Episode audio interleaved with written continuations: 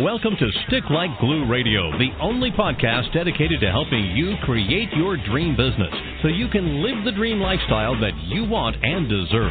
Yes, success is not only possible, you deserve success. And now, welcome the Dream Business Coach, Jim Palmer. Hello there, everybody. Welcome to another episode of Stick Like Glue Radio, the only podcast dedicated to helping you create an everlasting bond with your customers so they stay longer, spend more, and refer more. All great things in any business. I'm your host, Jim Palmer, the Dream Business Coach. I'm committed, as always, to helping you build a more profitable business faster. I'm really excited about this week's show. We're going to have a little bit of a different format. We're going to have a little free flowing discussion about the world of podcasting. My guest is Chris Krimitsos, and he is a uh, we've just found out we've kind of been uh, sort of uh, friends through a mutual friend, uh, Niall Nickel, been a long time uh, friend of mine who happens to live down near uh, Chris. Anyway, let me give you a, brief uh, intro of Chris. We'll bring him right on. In 2008, Chris founded the Tampa Bay Business Owners, the premier business mastermind in Tampa Bay. At the time, he had been highly active in the local television and real estate markets. He was the executive producer of two shows, The Bleep in Truth and The Millionaire Mindset. The former was uh, political in nature, and the latter was economical and business focused. Between these two genres, Chris, grew, Chris knew a, uh, a plethora of people in the area and eagerly began connecting people, and he was very, very good at it. As his uh, tenure at the TV station came to an end, Chris's desire to connect and help people solidified into the mastermind organization. He later went back to his production roots and founded CK Productions to produce independent documentaries, about what we'll be talking about today, and to support other creatives. Chris started Podfest, Multimedia Expo, an international conference for creatives.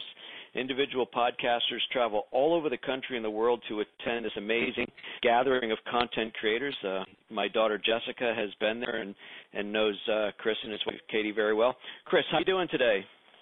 I'm doing good, Jim. Uh, thank you for that intro and also pronouncing my name uh, perfect. I think you're the first person in uh, all the interviews I've done that has pronounced my last name perfectly. So I really appreciate that. I practiced it for 15 minutes. I'm just kidding. Yeah, some people no, pronounce I, it correctly, but it's a little off. You did it as perfect Krimitsos, as perfect as you can. There was no Krimotsos or anything off, but it was great. Thank you for that.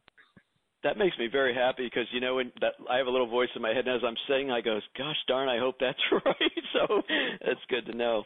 So you you and I have kind of known each other through a mutual friend Niall Nickel. He's uh him and his wife Rosemary live in Tampa.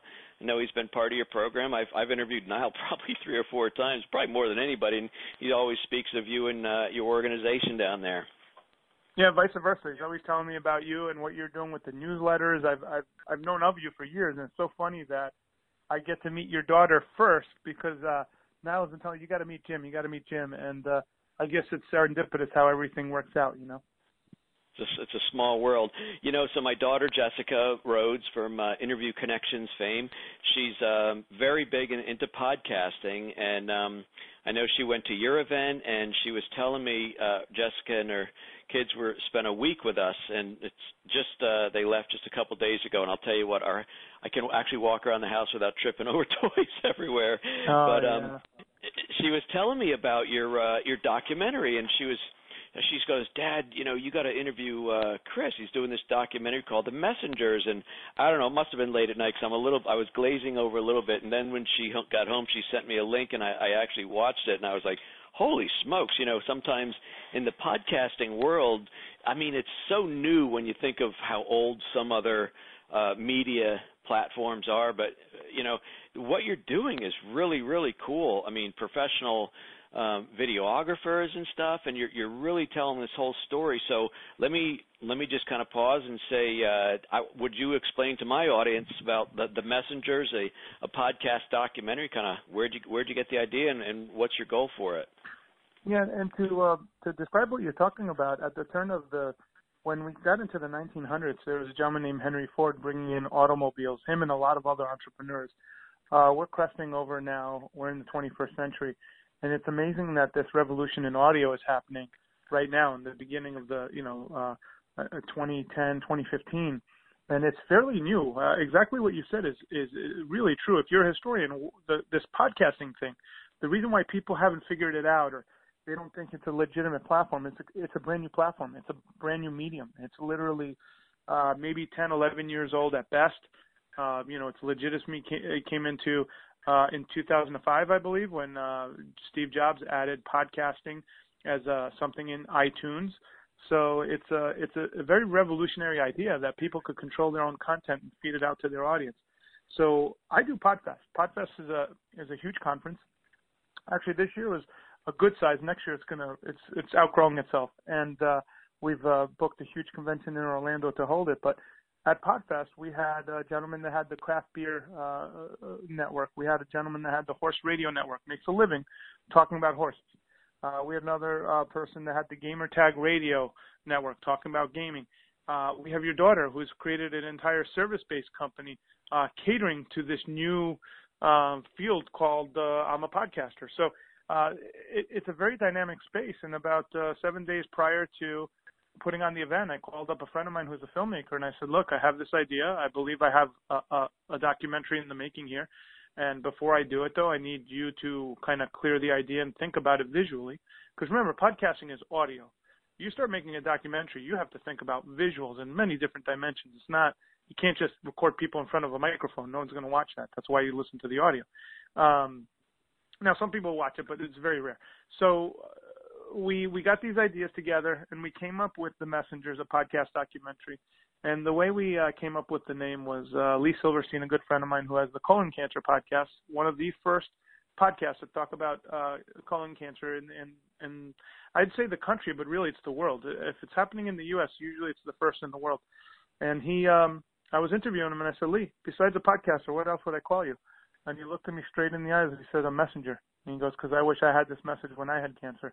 And that kind of stuck with us. And we decided that all podcasters, whether they know it or not, they're messengers. They have a message to carry out there to an audience. And uh, we're living, Jim, we're living in revolutionary times. I mean, there's people right now building entire networks. This is where I want people to think bigger. You might have a topic for a podcast, but you really should think about building out a network because uh, the people are doing really well building four, five, six different shows under a banner of a network, and the synergies of that uh, just kind of ignite one another uh, and the and the listeners. Yeah, I think um, I can really. Um, I think you said your friend's name was Lee with the colon cancer. Yeah, Lee Silverstein. Yep. Yeah, so I mean, I can relate to him. I've had cancer three times, and mm-hmm. when I first got it in 2001, it's like you know, after I initially got over the shock and fear and stuff, I, I wanted to tell everybody in my, I had uh, melanoma. I want to tell everybody in my family, all the way down to cousins I see, like at funerals and weddings, about it.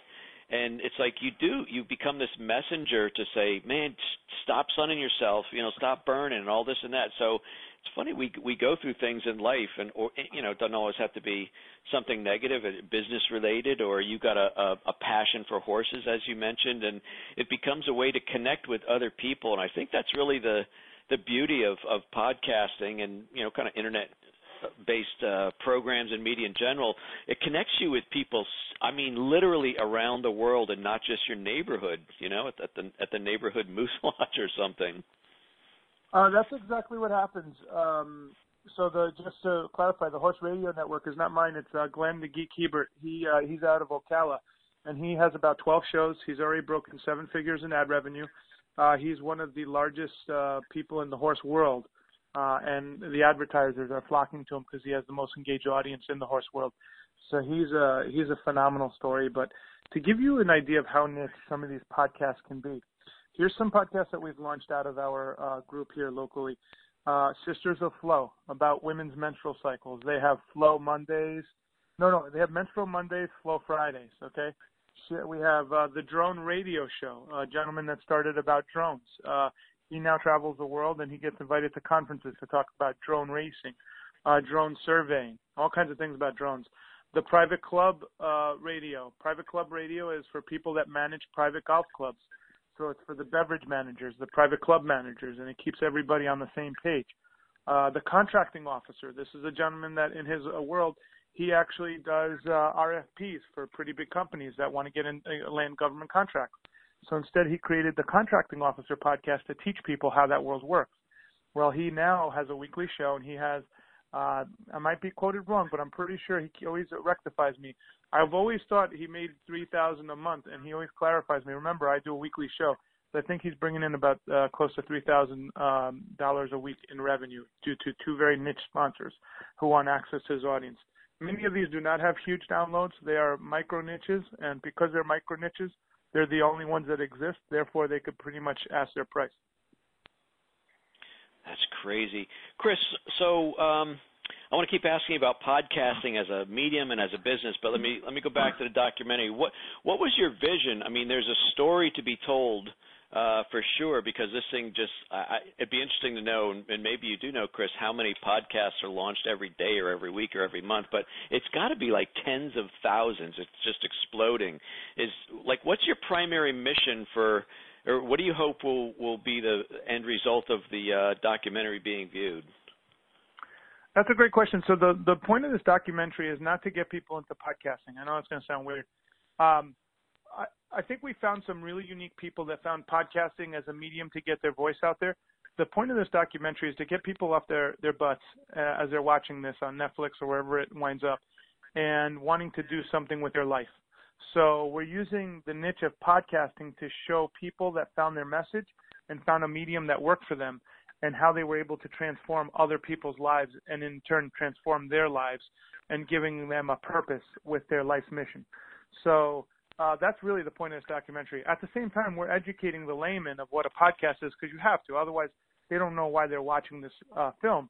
But we're going to sucker them in with, yeah, learn about podcasting. But what, what we're hoping we do is one, we make them laugh up front. The first act is explaining podcast, how it, people monetize it, what the platform is. Uh, but then the second act is the story of how they've been, their lives have, these podcasters, their lives have been transformed by the change they're making out in the world.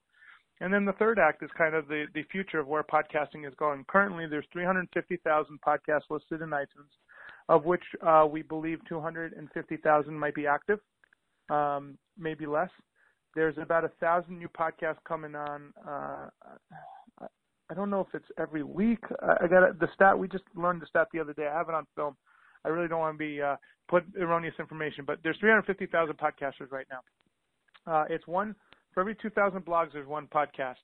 15% of podcasters are female.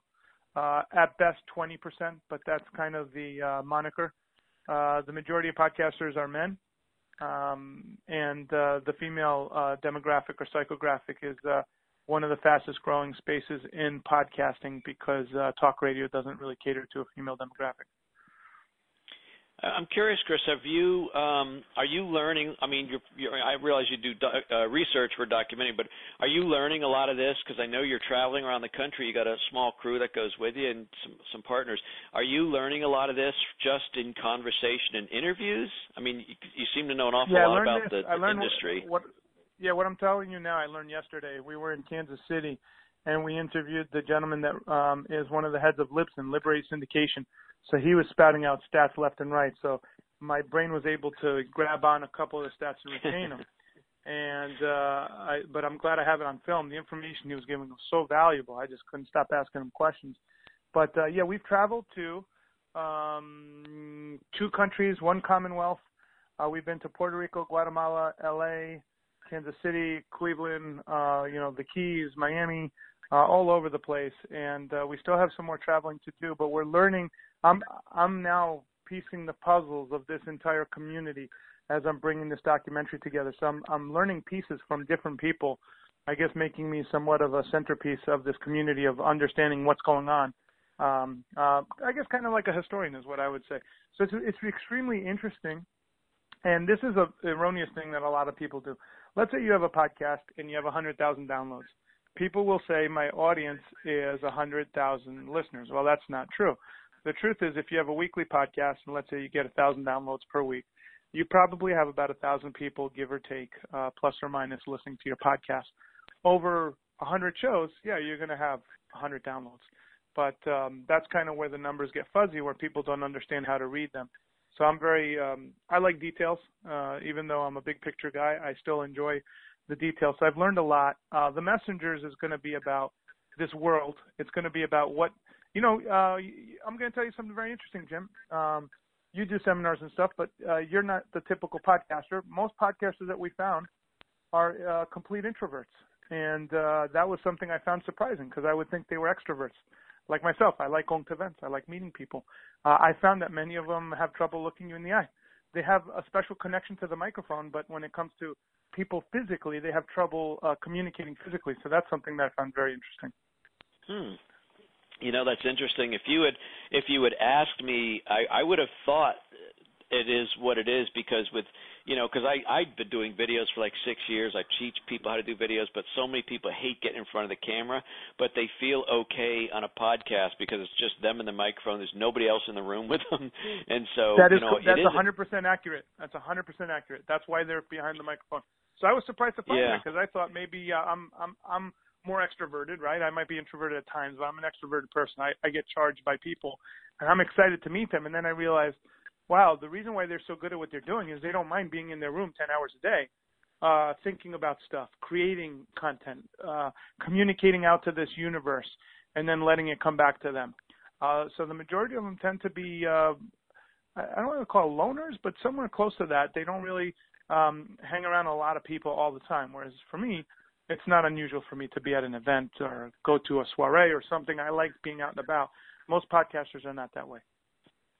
So I want to ask you a question about um, about what you've learned about uh, why podcasts are started, and I'm curious as if it was a surprise to you, um, if your opinion changed once you got into the documentary. So, you, from what you've learned so far, Chris, do you find that most podcasts are started um, without the thought of of creating revenue from it. In other words, I, I just want to have my own voice and you know be the messenger and, and and inform people of whatever it is you want to inform. And then they kind of figured out later, well, shoot, if I'm doing this, I might as well make a living at it. Or or do they start out, in your opinion, thinking, man, I could get jump on this and turn it into an income stream? Right. So I come from the business world, so I always have an application. Okay, if I'm going to do it, how can I monetize it? Only because I've learned in, in the past you want to have some kind of monetization. Doesn't mean I'm not doing because I'm not passionate about it. It just means I want to have that answered as I do my thing. Uh, the majority of podcasters are not that way. Uh, Rob Walsh, um, the gentleman that really oversees Libsyn day-to-day activities, and he's out there promoting. He has this saying. He said most podcasters they're either out for the fame or fortune. Okay, and I said okay. I go. He goes, which one do you think most of them fall in? I go, I don't know. You tell me. He says fame. Most of them don't care about the money. So the most successful podcasters, uh, Jim, kind of backdoored into it. They're like, oh, I, I like this gaming community. Like Danny Pena, he's like, I love this gaming community. I want to do a podcast about gaming. So back in the day, he started when he had to record on cassette tapes and then figure out how to get the cassette audio onto the internet somehow. Um, they called it live, uh, live radio, live something uh, live, and he um, he was onto something really big. But he didn't do it for any other reason than the than the pleasure and and passion of sharing gaming with his fellow gaming community. Uh, it's not unusual for him to have a million downloads in a month, especially during uh, E3 gaming week. But you're talking about a massive audience. He still has a, a gig with the Discovery Channel, so for him, he's someone that just had a passion. The majority of them, though, fall in that category. They had they had a message they want to put out there, and then they fall into something that's bigger than what they originally thought. And if you want to know what niches are hot, let me know because I could tell you uh, kind of which niches have uh, large pools of listeners waiting to be tapped into. Well, I think my listeners are going to revolt if I don't follow up with that. So, what are a couple of the hot niches right now? All right, so uh, this is always mainstay comedy. Always has a large large number of people looking, but the government section, I was told, thanks to Rob Walsh from Libsyn, the government section has a lot of has a lot of listeners waiting to be tapped into. So anything to deal with government. Education is a very big section. Uh, history. People can't get enough of history. Believe it or not, history is one of the, of the largest pools of listenerships waiting to be serviced. There are history programs there, but there's not enough of them. Real estate. Anything to do with real estate, if done well. People will listen to real estate shows. They do extremely well. Um, meditation. Meditation, health and wellness uh, that niche is wide open because many of the people that get into are very flaky. They start and they stop. So if someone had a consistent voice in that niche, uh, you could pretty much sculpt out a nice, uh, nice uh, listenership out of that niche. Uh, we I met a lady at a conference recently. She had a meditation podcast. Uh, it was 10 minutes long per per show, and I asked her how are your numbers. She said to me, "Well, I've had 1.2 million downloads since I started." I said, how long have you been doing this? She said, I think it was like two years, not even about two years. I said, do you know if that's good or not? She goes, no, I don't. I said, you don't know if 1.2 million downloads is good? She goes, no, I, I really don't. Unfortunately, she had gone through the whole conference and hadn't met anyone to tell her whether she was doing well or not. Well, 1.2 million downloads is is phenomenal, and uh, we talked about it. And, and right now, she's working on creating a um, network in the meditation niche. And she asked me, "What do you think my second show should be?" I said, "How long are your shows?" She said, 10 minutes." I go, "Well, then I do 30-minute shows or 45-minute meditation shows." She goes, "You know, it's funny you should say that because people ask me for longer shows." I said, "Well, there you go." She goes, "How do I do that?" I go, "Take your three ten-minute shows and put them together." you know, I mean, I know you would say the same thing, Jim. You've been around. I said, "How do you just take them, put them together?" And she goes, yeah. "Is it that easy?" I go, "Yeah, it's that easy. I listen to meditation shows. I like the long ones because I try to relax and want to sleep. Ten minutes not enough." So it's funny. Sometimes the answers are right under your nose, and some of these uh, genres. I know that podcasting has been played out in some ways in the business niche. In other words, a lot of consultant coaches are, are trying to do podcasts in that field, and it's great, but they have to kind of build an audience and bring it with them. You don't expect to find a completely new audience because there's so much competition. But there's so many sub sub niches and sub genres that have not been claimed that it's uh, it's literally wide open space. And I'm amazed that I'm talking about this in 2016, thinking it would have been claimed three years ago. But as you know, human behavior takes a while to uh, transition and change. So we still have a good three-year run of people claiming some really good real estate out there in the podcasting space. That's awesome.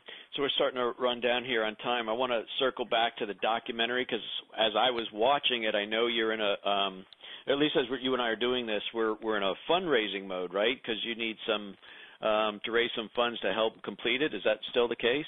Yeah, uh, we're on Indiegogo and we have a website set up, supportthemessengers.com.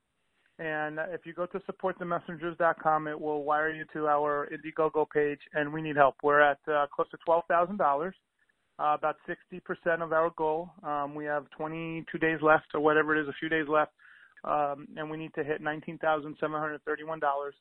Uh, I need all the help I could get. If you believe in the arts, you believe in filmmaking, this has been a labor of uh, love and a, and a passion project for me, and, and I want to get this message out to people because I'm, as you could hear, I'm very passionate about it, and I, I want to, I want to help other people find their message, and that's why we've created this film. That's very cool. Well, I'm going to uh, encourage all my uh, listeners at Stick Like Glue Radio to do it. I'll do it as soon as we're done on the podcast here. I'll jump over there and encourage everybody else to do the same. This really is, um, you know, from just from a purely business standpoint, that's kind of the world I operate in. This is an unbelievable opportunity um, to own your own media. It's really you control the space, and I, I believe as long as you serve up good value and content, people will follow you. Clearly, there's uh, podcasts which start out um, you know, uh, in, in other areas, just trying to share a message and, and, and help people avoid what you go through or, or things like that. But it's really, it's, it's one of the few things you can get started for like really probably less than a hundred bucks. I mean, you get a fairly decent microphone for 50 bucks. You plug into your laptop. That's not a big startup cost.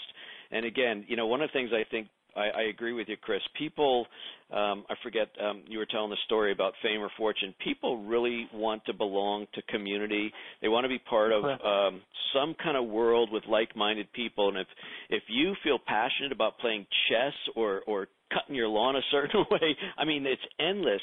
You you can usually find other people who have that passion and and I think uh, in this interconnected world we live in with all the, the social media and everything, it's weird how people feel disconnected, you know, with text messaging and things like that. And at least in the podcast world, you can have your own platform. So I'm I'm a big fan of podcasting and uh I'm uh, very impressed with what you're doing with, with uh, Podfest and everything else. So really, uh, really appreciate your time. Good luck with the film, and um, I uh, I hope it uh, exceeds all your expectations, Chris.